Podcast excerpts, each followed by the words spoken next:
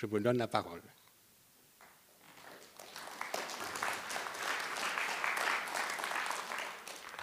Voilà, merci à Roger Francion de cette présentation. C'est un honneur de le remplacer et j'espère que je ne décevrai pas le public qui est venu pour lui aujourd'hui. Merci aussi aux organisateurs de cette série de m'avoir euh, accueilli. Euh, je vais vous parler, comme le titre que vous voyez affiché le dit, d'un problème qui touche à la question de l'étranger d'une façon, je dirais, nodale dans son noyau, puisque nous remontons à l'origine de la prise de conscience moderne, euh, c'est-à-dire à la Renaissance, de l'altérité. Je parlerai plutôt de l'altérité que de l'étranger. La phrase qui fait mon titre, Notre monde vient d'en trouver un autre, est une phrase tirée de Montaigne. Nous retrouverons son contexte tout à l'heure dans la deuxième partie de mon exposé.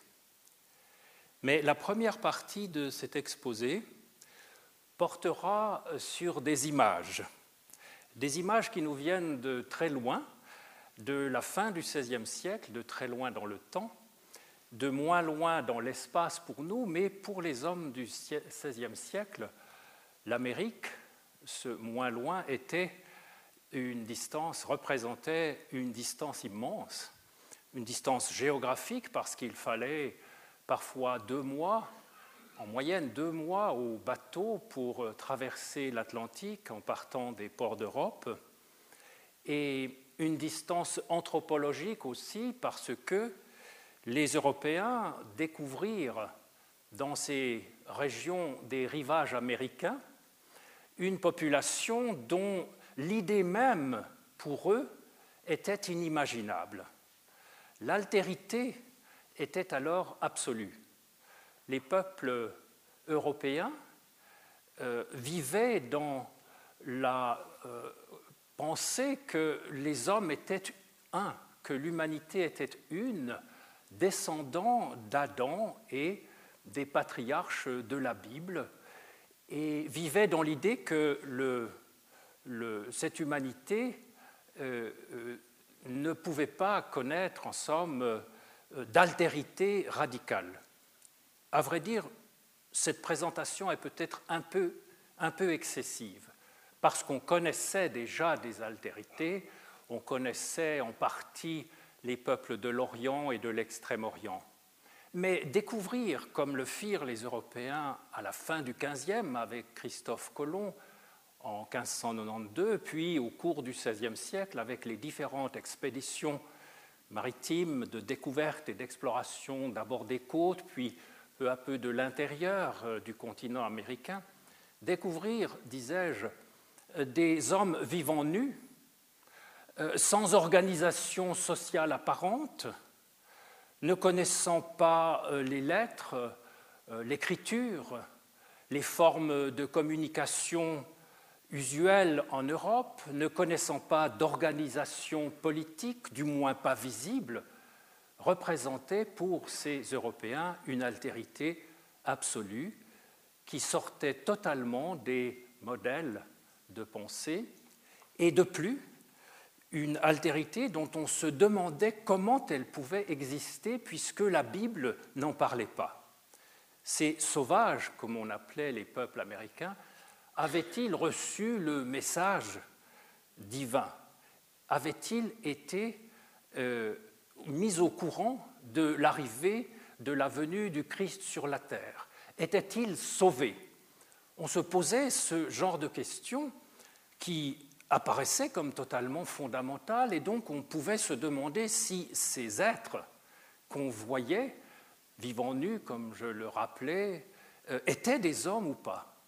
Et durant le XVIe siècle, et particulièrement dans une dispute célébrissime en 1550 qu'on appelle la dispute de Valladolid, on s'interroge pour savoir s'il s'agit là d'humains ou d'une espèce animale euh, encore inconnue. Donc l'altérité et, disons, l'étrangeté de cette découverte sur le plan anthropologique, théologique, philosophique est absolue. Il faut la longue durée du développement de la pensée, des échanges, des découvertes nouvelles tout au cours du XVIe siècle pour que cette altérité puisse être même pensée. Et c'est cela mon sujet aujourd'hui. Comment, à la fin du siècle, a-t-on pu penser l'altérité absolue qu'a constituée la découverte des peuples américains? Et j'aurai deux types de documents qui vont nous permettre de faire un peu une exploration de cette question, certainement pas d'en faire le tour, d'en faire une exploration. Mon premier type de document, ce sont des documents iconiques, des images. J'irai les chercher dans une collection publiée par un imprimeur protestant à la fin du XVIe siècle, Théodore de Brie, qui a dû d'ailleurs s'exiler à Francfort pour, à cause des, des guerres euh, religieuses qui régnaient en France et qui a terminé cette œuvre euh, de, collection et d'impression de ce qu'il a appelé les grands voyages à Francfort.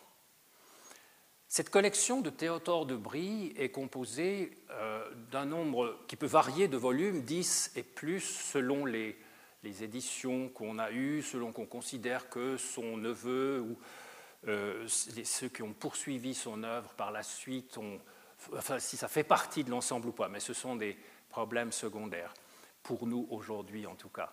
Donc je vais prendre cet ensemble et quelques images de cet ensemble des grands voyages de Théodore de Brie comme le premier document dont je ferai euh, euh, avec vous une description.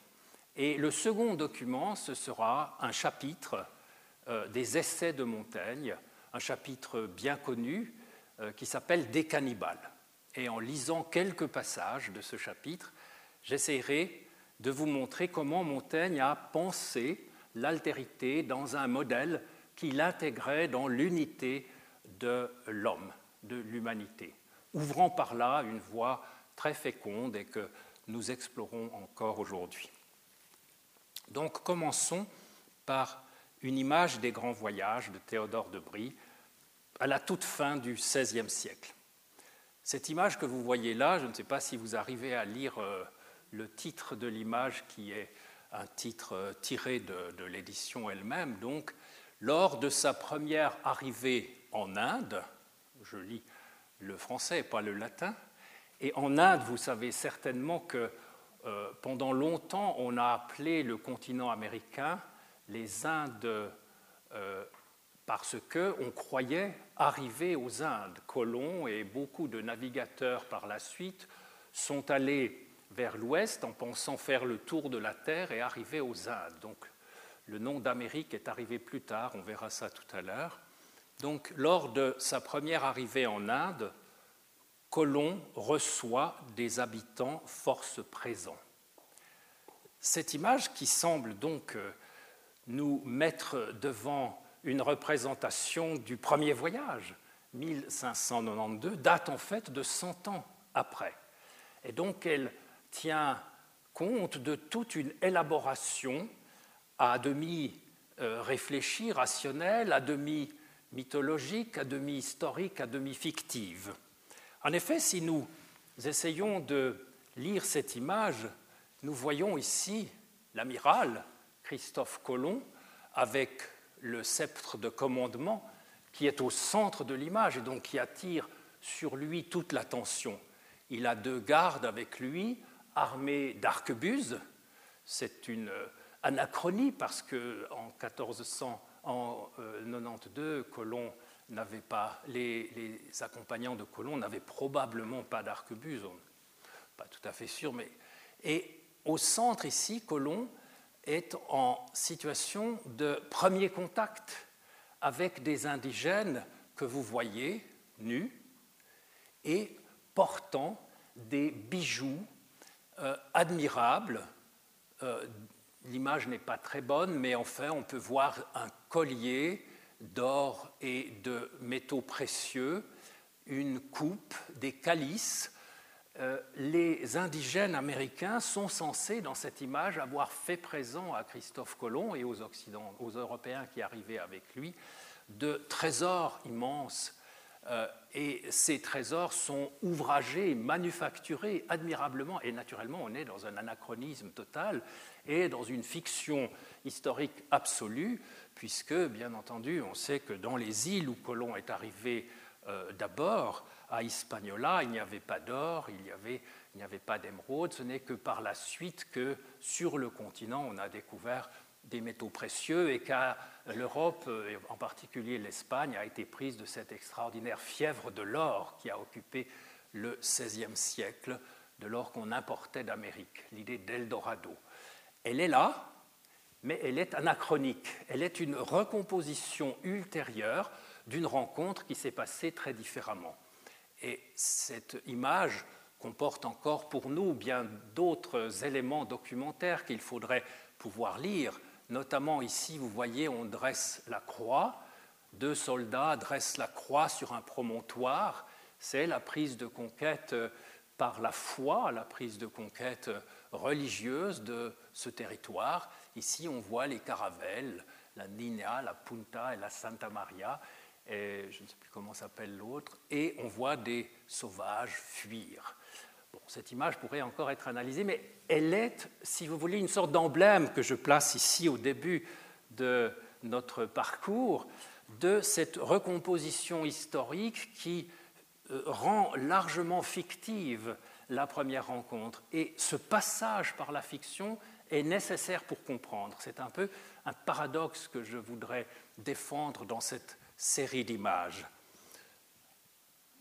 Alors, je passe mon titre.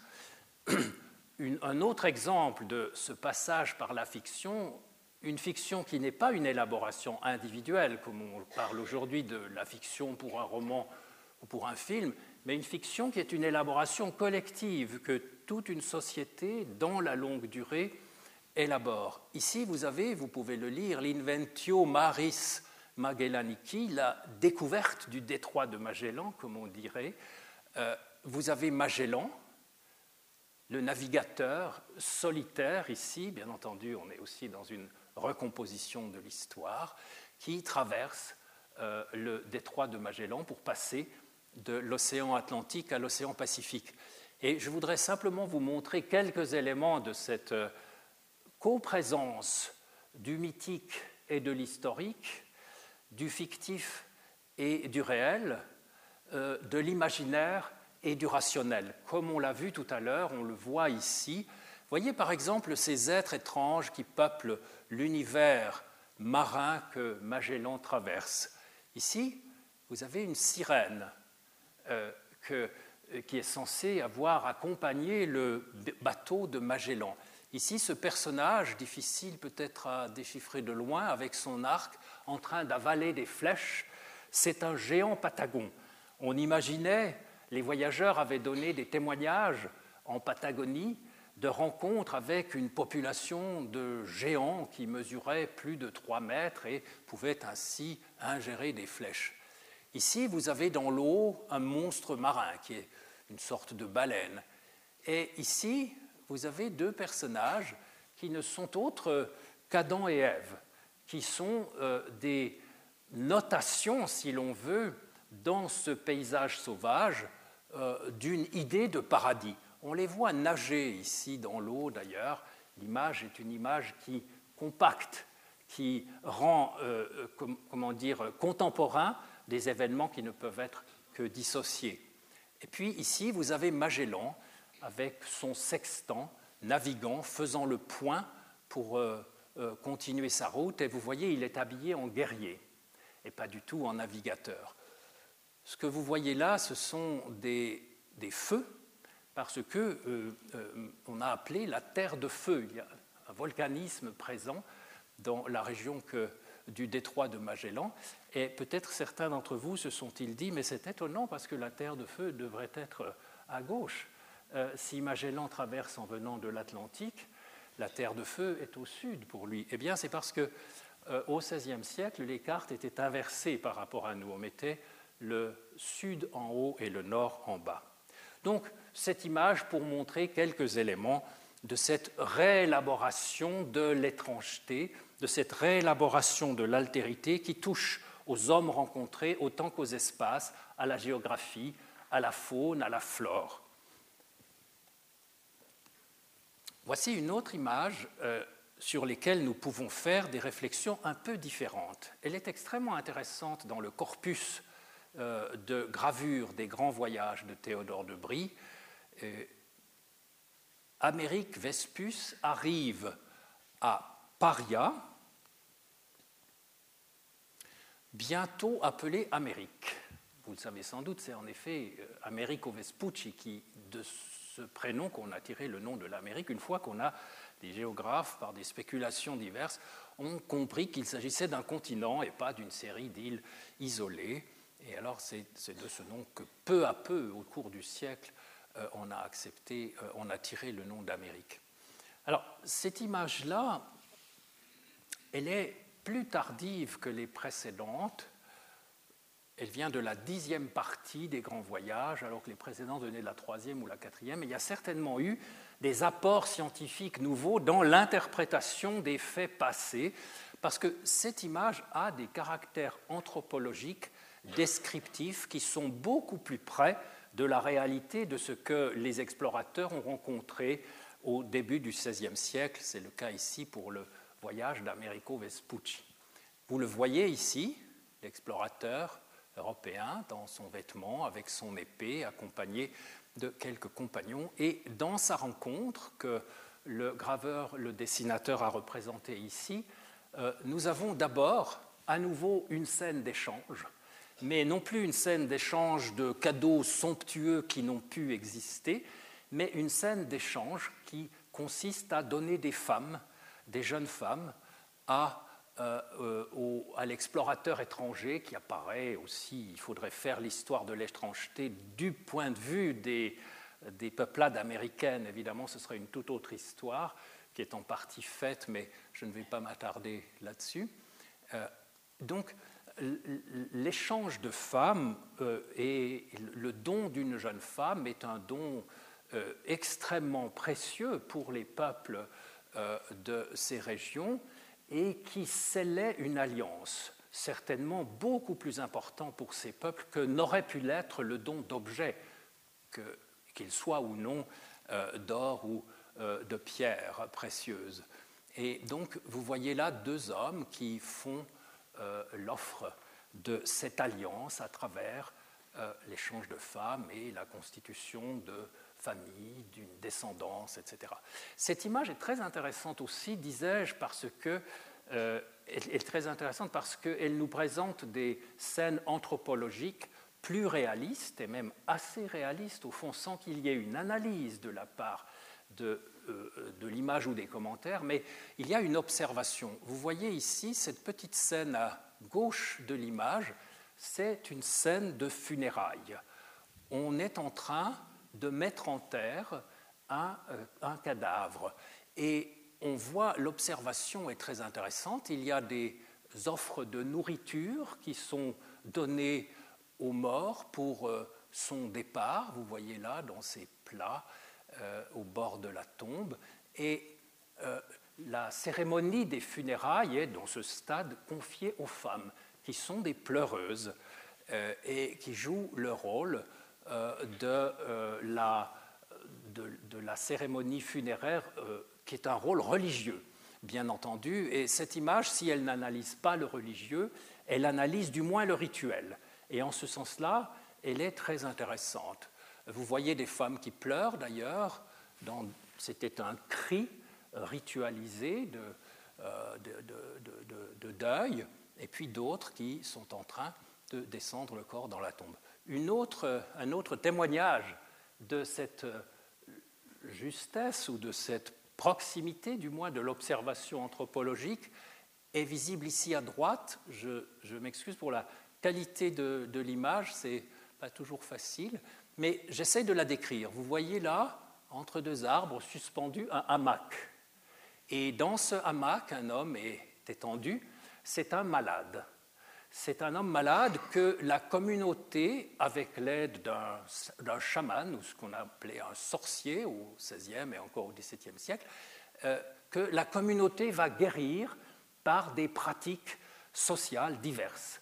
La maladie est prise en charge socialement. Elle est considérée comme un défaut qui survient à un membre de la communauté et c'est la communauté qui cherche à le guérir, ici par des danses. Et vous voyez ici une ronde de personnages nus qui dansent.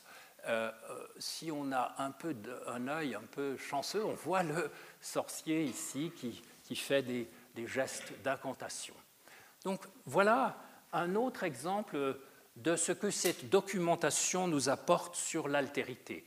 Cette fois-ci, une observation qui a un pesant de, euh, de, rigueur, disons, et de réalisme beaucoup plus important que les images de tout à l'heure, qui n'est pas entraîné vers une recomposition fictive, mythologique, mais qui n'analyse pas, comme les anthropologues le feront plusieurs siècles plus tard. Cet ensemble des grands voyages est aussi euh, notable, et c'est un élément que les historiens ont étudié, par ce qu'on a appelé la légende noire. Euh, Théodore de Brie et sa famille, protestants qui ont souffert euh, de l'intolérance catholique en France, ont une, enfin, projettent dans leur description une accusation extrêmement violente contre l'Espagne catholique.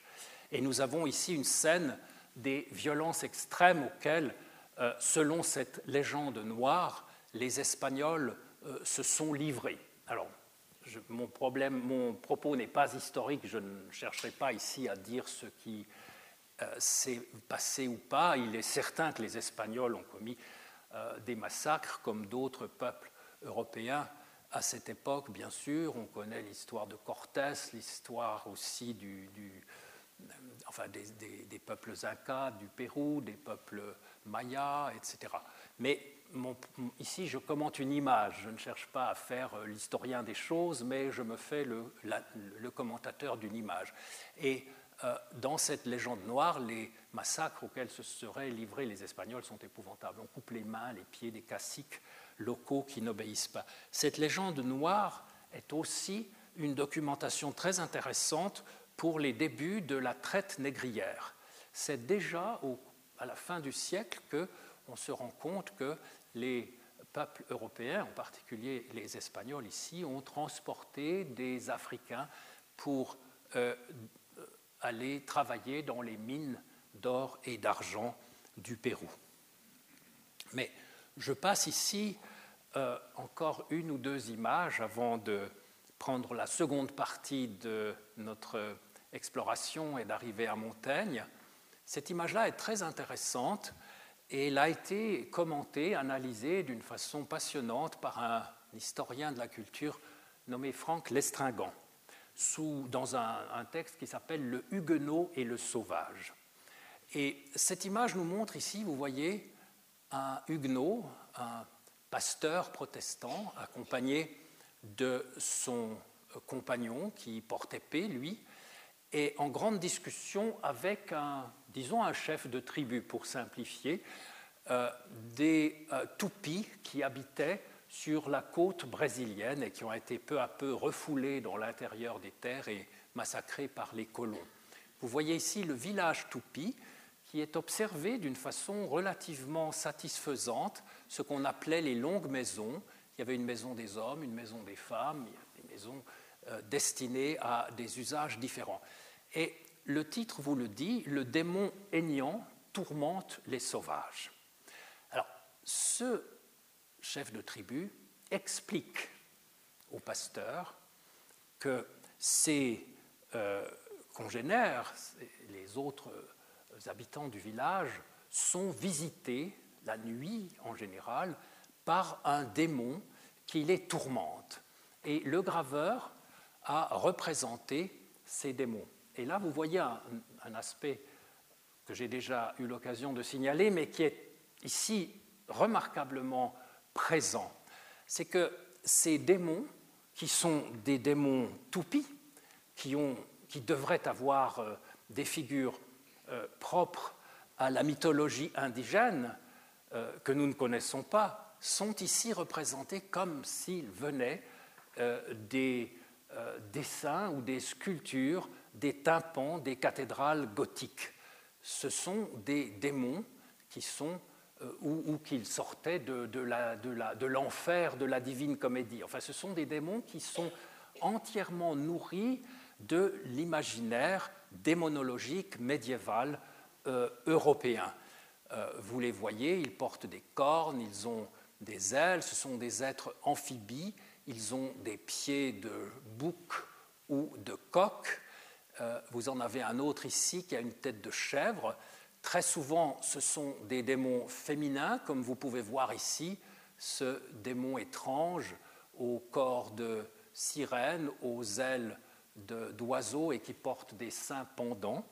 Il y a donc une sorte de concaténation d'une pensée de la démonologie occidentale venue de la religion chrétienne médiévale et d'une histoire euh, de présence du surnaturel dans le monde euh, de, de l'homme qui est, elle, euh, appartient, elle, aux, Indiens, de, à ces tribus Tupi, Tupi Guarani de la côte brésilienne.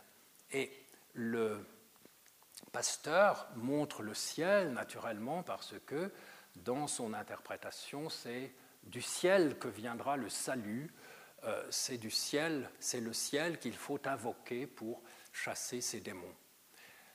Le reste de l'image est intéressant aussi, mais euh, ce qui est important, c'est cette euh, scène centrale avec cette coprésence donc de deux sources de croyances différentes, dont l'une nous reste opaque, en tout cas avec les témoignages du XVIe siècle, c'est la source indigène des croyances tupi-guarani, et l'autre s'étend sur toute l'image, c'est la source de la démonologie chrétienne. Voilà encore une autre manière d'aborder et de penser l'altérité, cette altérité qu'on cherche à réduire en lui donnant, en somme, euh, une forme euh, éclectique, une forme mixte où euh, les, présences invisibles du surnaturel sont rendues visibles à travers euh, une, une, documentation imaginaire venue du visiteur lui-même, de l'Europe lui-même. Le, le, commentaire de Franck Lestringant donne d'autres éléments encore que je ne présente pas ici. Et voici une dernière image, celle qui a alimenté le plus la discussion et qui a choqué le plus. Euh, elle est ici euh, présente dans les grands voyages de Théodore de Brie, mais elle date en fait de bien avant.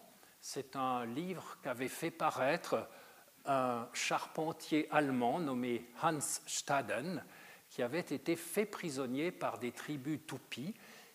Il était resté plusieurs années dans un village, croyant à plusieurs reprises qu'il allait être abattu pour être mangé dans des rituels anthropophagiques.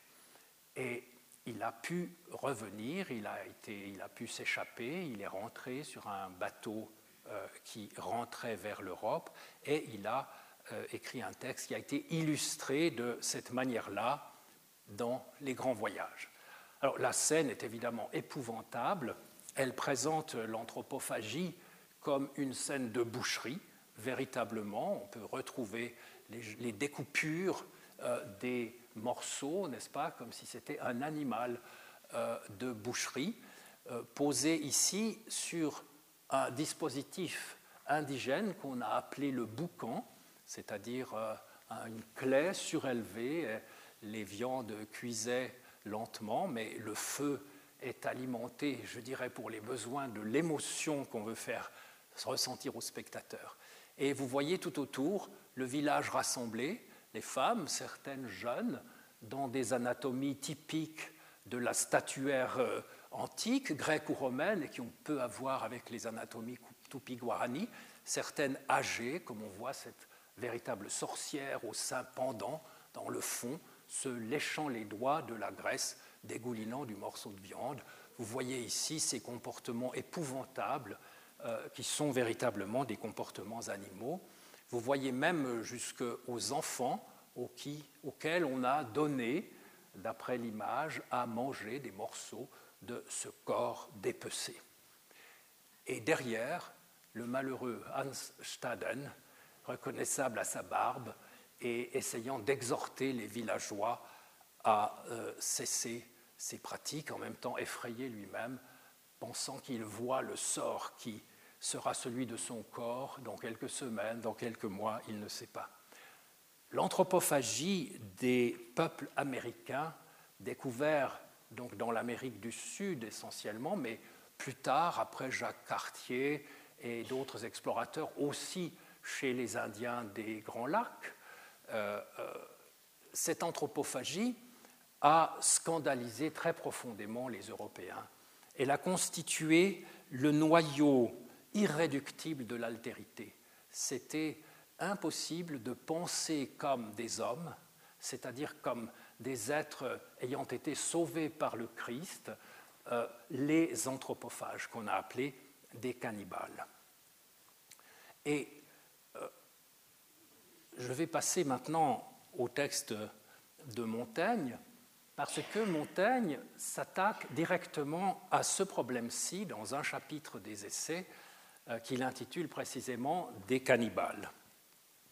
En s'attaquant à ce problème-là du cannibalisme, il touche, comme je le disais, véritablement au cœur de la difficulté anthropologique, philosophique et religieuse que les hommes du XVIe siècle ont ressenti si fortement, de penser comme des hommes les êtres qui avaient un tel comportement.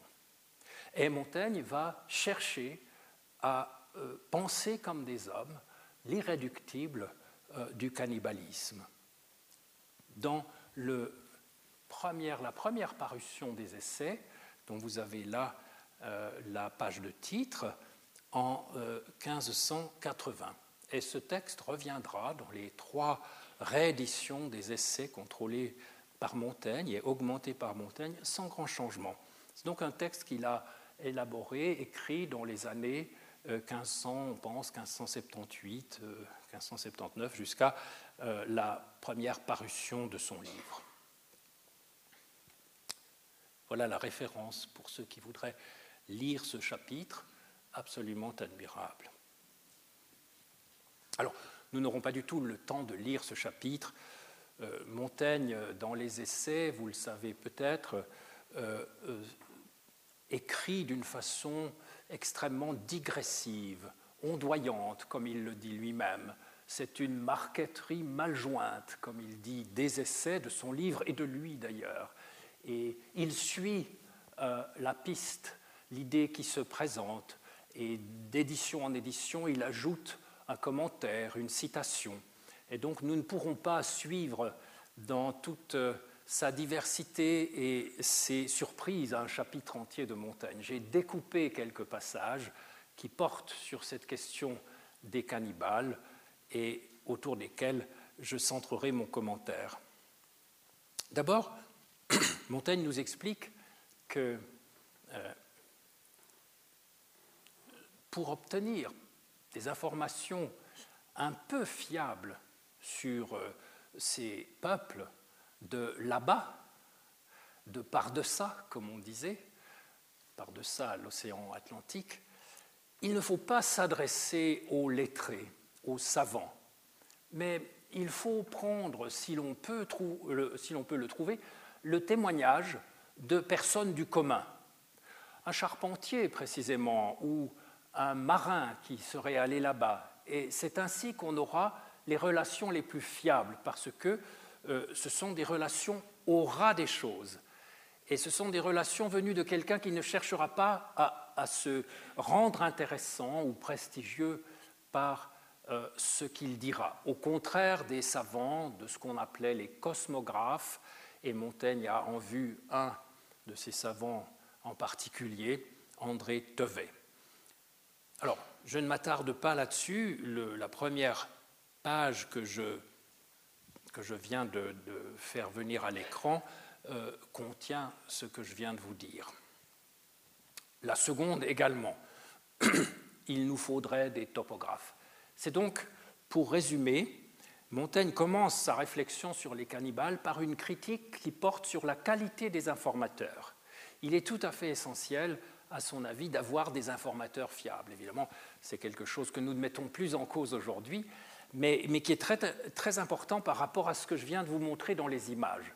C'est-à-dire, il faut essayer, dit Montaigne, de ne pas avoir des informateurs qui y mettent du leur, c'est-à-dire qui projettent sur l'humanité qu'ils sont censés décrire des grilles de pensée, euh, des imaginaires qui viennent d'eux-mêmes.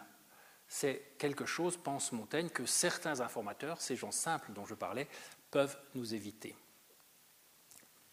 Je m'excuse pour ceux d'entre vous qui sont au fond. Je sais que c'est peut-être difficile de lire euh, la page que je projette maintenant, mais je vais vous lire les passages importants. C'est là que Montaigne fait une approche descriptive à partir des informations qu'il a reçues des tribus Tupi-Guarani. Ces nations me semblent donc ainsi barbares, comme on les appelait, n'est-ce pas, sauvages ou barbares, avec une nuance entre ces deux termes, pour, avoir reçu fort peu de façons de l'esprit humain et être encore fort voisines de leur naïveté originelle. Les lois naturelles leur commandent encore fort peu abattardis par les nôtres. Mais c'est en telle pureté qu'il me prend quelquefois déplaisir de quoi la connaissance n'en soit pas venue plus tôt, du temps qu'il y avait des hommes qui en eussent su mieux juger que nous. Il me déplaît que Lycurgue et, Platon ne l'aient eu, car il me semble que ce que nous voyons par expérience en ces nations-là surpasse non seulement toutes les peintures de quoi la poésie a embelli l'âge doré, et toutes ses inventions à feindre une heureuse condition d'homme, mais encore la conception et le désir même de la philosophie. Montaigne nous dit donc que ces nations représentent ce qui est à l'origine même de l'humanité, la naïveté originelle, quelque chose qu'il n'appelle pas l'innocence, mais euh, euh, qui est un terme à peu près euh, de, signification à peu près semblable. Et s'il évoque Lycurgue et Platon, et surtout dans son esprit Platon, c'est en pensant au livre de Platon qui s'appelle La République, c'est-à-dire à la constitution d'une société. Ces peuples, dit Montaigne, vivent avant même que des sociétés aient été constituées, avant que des règles du vivre ensemble n'aient été pensées, écrites, édictées, imposées et respectées. C'est une sorte d'état premier de l'être homme et du vivre ensemble que Montaigne va essayer de décrire dans ces peuples tels qu'il en a entendu parler par des informateurs fiables. Et l'expression qu'il emploie, n'est-ce pas, l'âge doré, c'est bien entendu euh, de ce que nous appelons l'âge d'or qu'il s'agit. Ces peuples représentent l'âge d'or de l'humanité. Mais nous allons voir que pour Montaigne, ça n'est pas une sorte de, zéro de l'organisation euh, sociale. C'est une organisation sociale fondée sur ce que nous appellerions des valeurs tout à fait différentes euh, des nôtres. Et c'est alors après qu'il décrit, euh, dans la suite du passage, vous le verrez, par des formules toujours négatives, euh, l'état dans lequel se trouvent, à sa compréhension, ces peuples.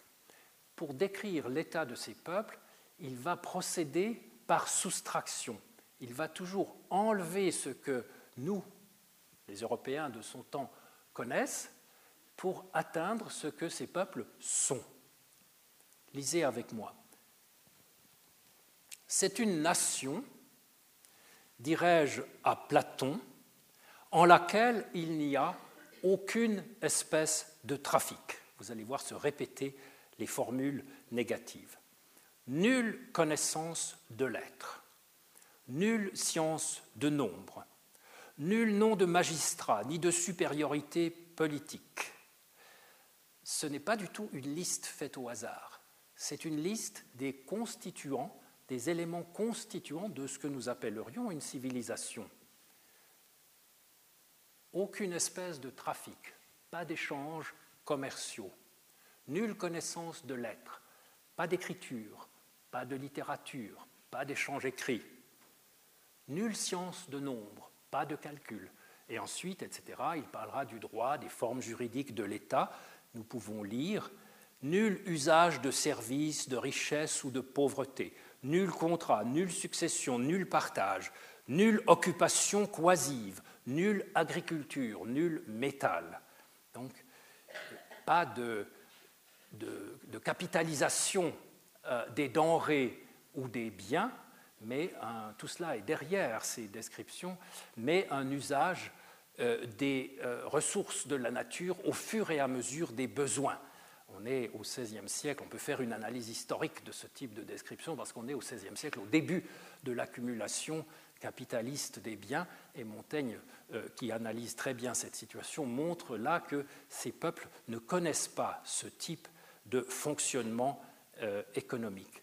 Nul usage de vin ou de blé, les paroles mêmes qui signifient le mensonge, la trahison, la dissimulation, l'avarice, l'envie, la détraction, le pardon, inouïs.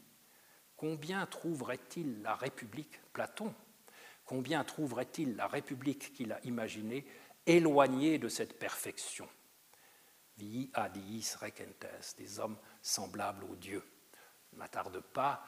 Voilà le tableau qu'il fait et comment dans ce tableau extraordinairement idéalisé, bien sûr, obtenu par soustraction de tout ce qui est le mal social, d'une certaine façon, dans ce XVIe siècle terrible que Montaigne a vécu, des guerres de religion, des assassinats royaux, des ambitions euh, militaires confrontées, eh bien, euh, ce, ce peuple-là, il est l'origine de l'humanité, l'âge d'or. Comment va-t-il sauver le cannibalisme sauvé, entre guillemets Comment va-t-il expliquer cette pratique épouvantable dont nous avons vu quelle image se font euh, ses contemporains? Alors, il va passer, je n'ai pas trop le temps de lire la totalité de ce passage que j'affiche maintenant, il va passer par une réflexion sur les causes de ce cannibalisme, et pour lui, les causes sont dans la guerre. En effet, ces peuplades étaient dans des états de guerre endémique, et Montaigne le sait par ses informateurs. Et cette guerre est intégrée comme un système, en somme, de relations euh, entre les différentes euh, nations ou tribus euh, des peuples Tupi-Guarani ou d'autres peuples qui, qui étaient leurs voisins. Et ils avaient une forme de guerre, nous explique Montaigne, extraordinairement violente, allant jusqu'au sang et à la mort, mais aussi extraordinairement courageux, où la bravoure, le courage personnel des guerriers se montrait avec toute sa force. Et dans cette guerre, il faisait des prisonniers, et Montaigne nous raconte comment on traitait ces prisonniers. Eh bien, on les recevait dans le village, on les adoptait, on les nourrissait, on les intégrait à une famille. Là, je dis des choses qui ne sont pas tout à fait dans le texte de Montaigne, mais que ma documentation, mes études me font connaître par ailleurs. On leur donnait même des épouses, et ensuite, au bout d'un temps, que euh, certains éléments rituels ou religieux déterminaient, on les tuait par un coup de massue et on se livrait à une anthropophagie rituelle. Ce qu'explique ce Montaigne ici, et eux deux, deux personnes, en présence de toute l'assemblée, la somme à coups d'épée. Cela fait, ils le rôtissent et en mangent en commun, et on envoie des lopins à ceux de leurs amis qui sont absents. Et maintenant, la raison euh, mentale, si l'on veut, et sociale, ce n'est pas comme on pense pour s'en nourrir, ainsi que faisaient anciennement les Scythes, c'est pour représenter une extrême vengeance. Montaigne intègre ainsi l'anthropophagie dans un ensemble que nous appellerions une culture avec ses valeurs, et la vengeance est un des comportements que cette culture admet, parce que cette culture ne connaît pas le droit, elle n'a pas délégué euh, l'usage de la force juridique, elle l'exerce sous la forme de la vengeance. Il se trompe en partie, c'est-à-dire que les anthropologues ont montré que derrière la vengeance, il y a encore des formes d'intégration de l'ennemi pour s'approprier ses forces. Montaigne le décrit d'une façon un peu différente ailleurs.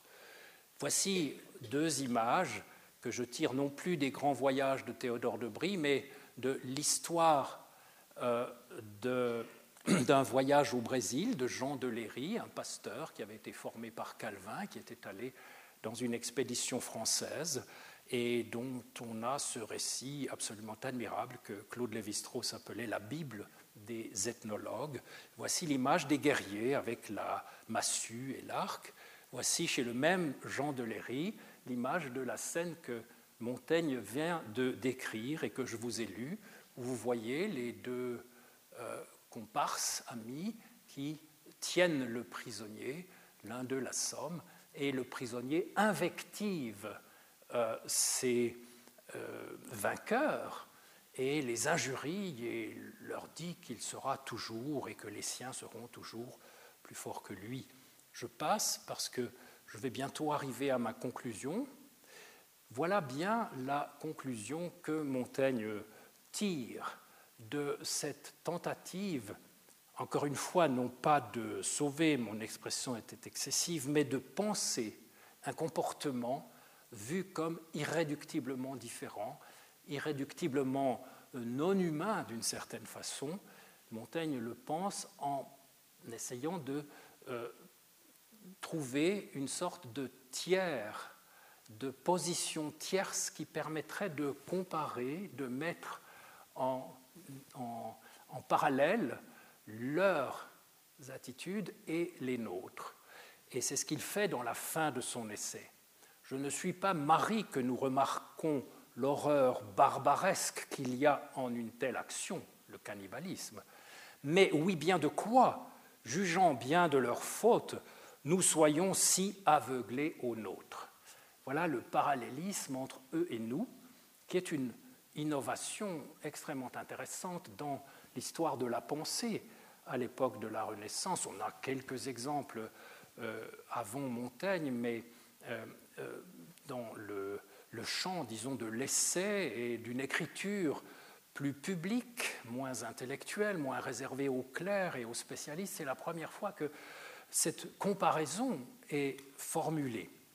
Je pense qu'il y a plus de barbarie à manger un homme vivant qu'à le manger mort, à déchirer par tourment et par géhenne, des supplices, un corps encore plein de sentiments, à le faire rôtir par le menu, le faire mordre et meurtrier aux chiens et aux pourceaux, comme nous l'avons non seulement lu, mais vu de fraîche mémoire, non entre des ennemis anciens, mais entre des voisins et concitoyens, et qui et sous prétexte de piété et de religion, que de le rôtir et manger après qu'il ait trespassé. Montaigne, disais-je, a vécu les guerres de religion et les épouvantables comportements entre partisans, où en effet on a des témoignages de toutes sortes, et Montaigne en a vu près de chez lui des scènes de véritables meurtres euh, violents étaient, étaient accomplis, euh, comme il le décrit, je n'ai pas de raison de m'apesantir là-dessus, et il fait cette comparaison entre ce dont nous sommes capables et ce que eux, eux donc ici les Européens, et eux, les Tupis, ces, ces peuples, peuvent faire. Et donc, il relativise ainsi, c'est un terme clé de la pensée de Montaigne, un acte que euh, la pensée du XVIe siècle, la pensée humaniste, disons, ne peut pas intégrer. Et dans la réflexion de Montaigne, par cette constitution d'une rationalité euh, tierce qui permet de penser les comportements des uns et des autres dans des contextes différents, euh, il peut ainsi intégrer l'irréductible altérité que constituait le cannibalisme et en faire un comportement socialement admissible dans les sociétés euh, dont il parle, mais bien entendu pas excusable. Ce n'est pas du tout ce qu'il dit ni ce que je veux dire. Et c'est ce que la dernière phrase nous apprend. Nous les pouvons donc bien appeler barbares, eu égard aux règles de la raison, mais non pas eu égard à nous, qui les surpassons en toutes sortes de barbarie. Leur guerre est toute noble et généreuse et a autant d'excuses et de beauté que cette maladie humaine en peut recevoir. Elle n'a d'autre fondement parmi eux que la seule jalousie de la vertu. Je vous remercie de votre attention.